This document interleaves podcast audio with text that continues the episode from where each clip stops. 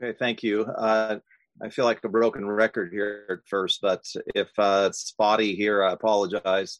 Uh, we live in the middle of nowhere, and we have one option as far as internet, and it works good with uh, you know sending emails and checking websites. But with something like Zoom, it's a bit more challenging with a video stream. So um, I apologize if it's spotty. If I get completely cut off, just continue on without me. And um, but you could say a silent prayer even now that maybe it would be sustained. Uh, not that you need to hear from me, but um, it would make it go more smoothly, perhaps. Um, in praying for revival, you know, we're asking for God to do an extraordinary work, not something ordinary. But I think it would be a mistake for us to think that the extraordinary work bypasses all ordinary things in the church. So, prayer, of course, is an ordinary thing, meaning it's a regular duty but extraordinary prayer would mean something like what we're having, um, where it's sustained day after day after day, month after month, and also where there's a fervency in it. And so I, I think what we're doing is, in one sense, already an answer to that side of the equation. Um, yes, we need to continue in it and not say, okay, well, we can check that box. But I, I do believe that our prayer times with all of you and this many people i know there could be much more but across the world is is an answer to that prayer for god to do something extraordinary. This is extraordinary.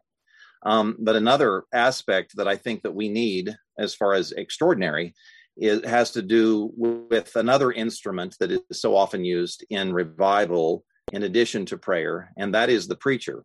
And so today i'm going to shamelessly ask for prayer for myself as a preacher and for brother rick and for other ministers here that are on the the uh, the call.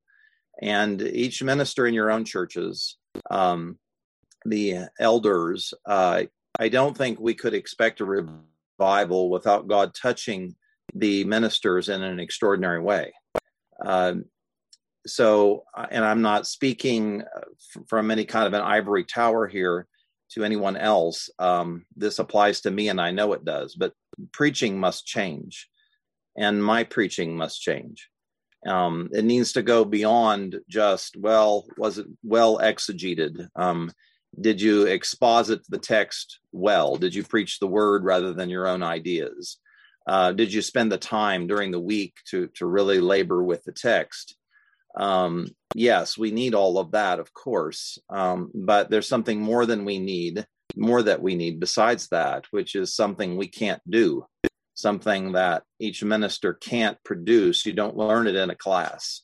It's not something that you can uh, flip a switch and make it happen or just spend a little more time and then it will be there. This is, I'm talking about the Holy Spirit blessing and anointing the preaching to make it powerful so yesterday, uh, Stephen spoke of power, and as he was speaking about it, I thought, yeah, that's that's a a very good preparation for what I would be talking about today, because I want to talk about that, the power for our pastors and the one who the ones who who preach the word. Um, that there's two aspects of power, and there's two two important things there that need to happen in the life of each minister. One is the qualifications themselves the godliness that we see in First Timothy 3 and Titus 1 and hinted at in other places in the pastoral epistles. But ministers, we must be godly. We must be examples to the flock and have a moral credibility with our people and also with outsiders.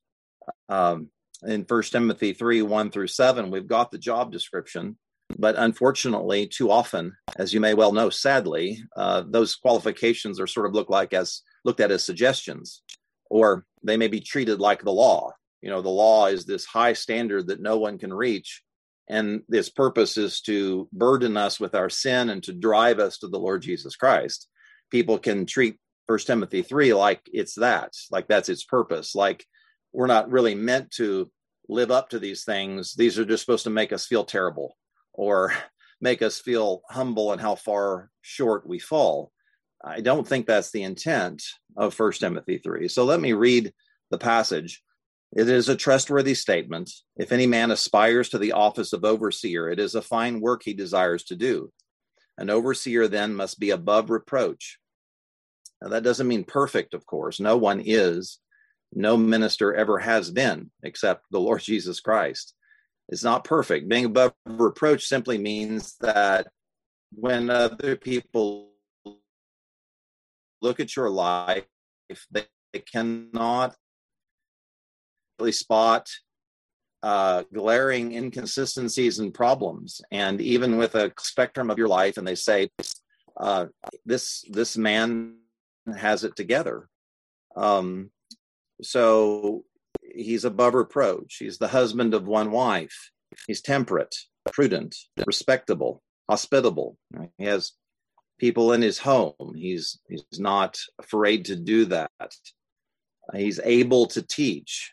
Um, he can communicate the word of God and get it across to people. Um, he's not addicted to wine or pugnacious. You know, he's not quarrelsome. Um, he's gentle, peaceable, free from the love of money, one who manages his own household well. Um, you all are frozen. Can anybody hear me? Are you still hearing me okay? Yes. You yes, are. Yes, we, can hear yes, you. we hear you. I just wanted to make sure a lot of your faces are freezing on me. So I thought, oh, I, I think I'm frozen in time here. You're good. Okay, I'm sorry. I'll continue.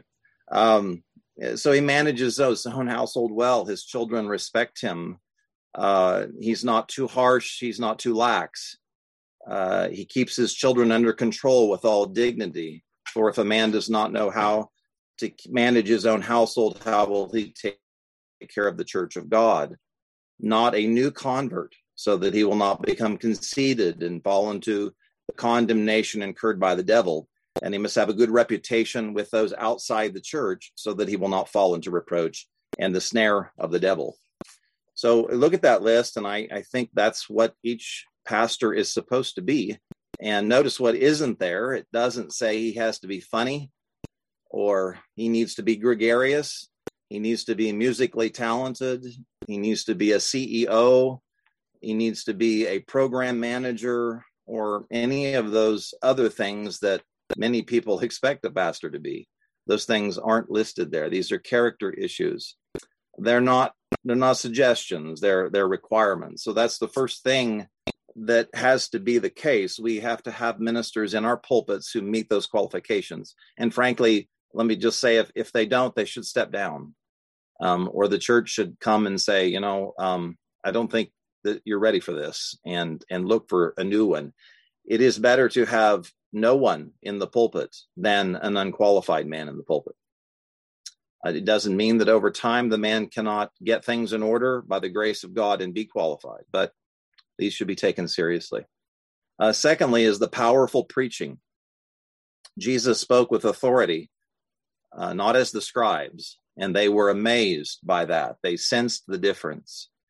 Um, Peter in Acts 2 preached boldlessly, boldly and fearlessly and very directly to the people, um, laying the crucifixion on them as they were guilty of this. And the response was amazing 3,000 people were converted.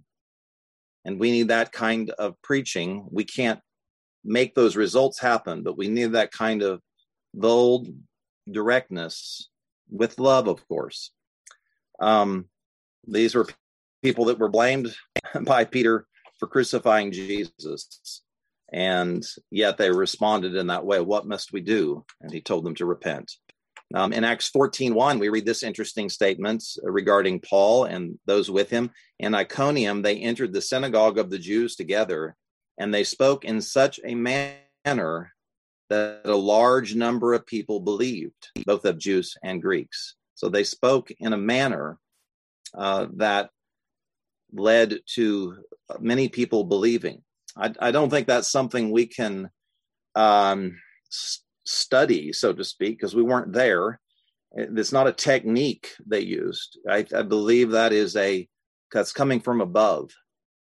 Um, in 1 Corinthians 2 4 through 5, Paul said, My message and my preaching were not in persuasive words of wisdom, like worldly wisdom and using the language of the you know the philosophers and so forth.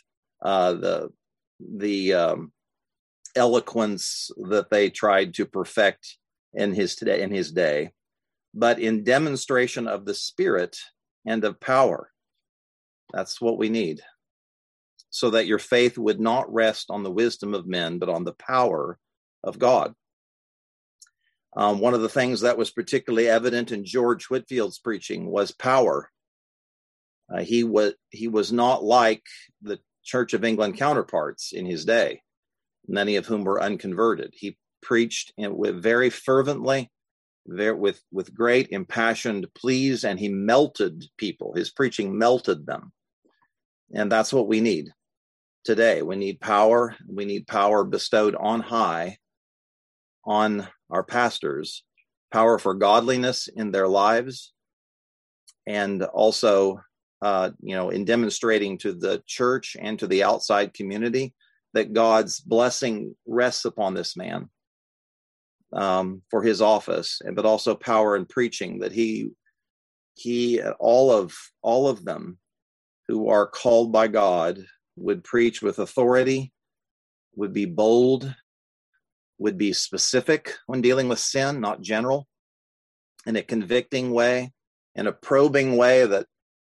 presses through all the obstructions and all the the barricades and gets right to the heart at the, the very core um, unashamed of anything God has said in His Word, no shame whatsoever, preaching that humbles sinners and exalts Christ.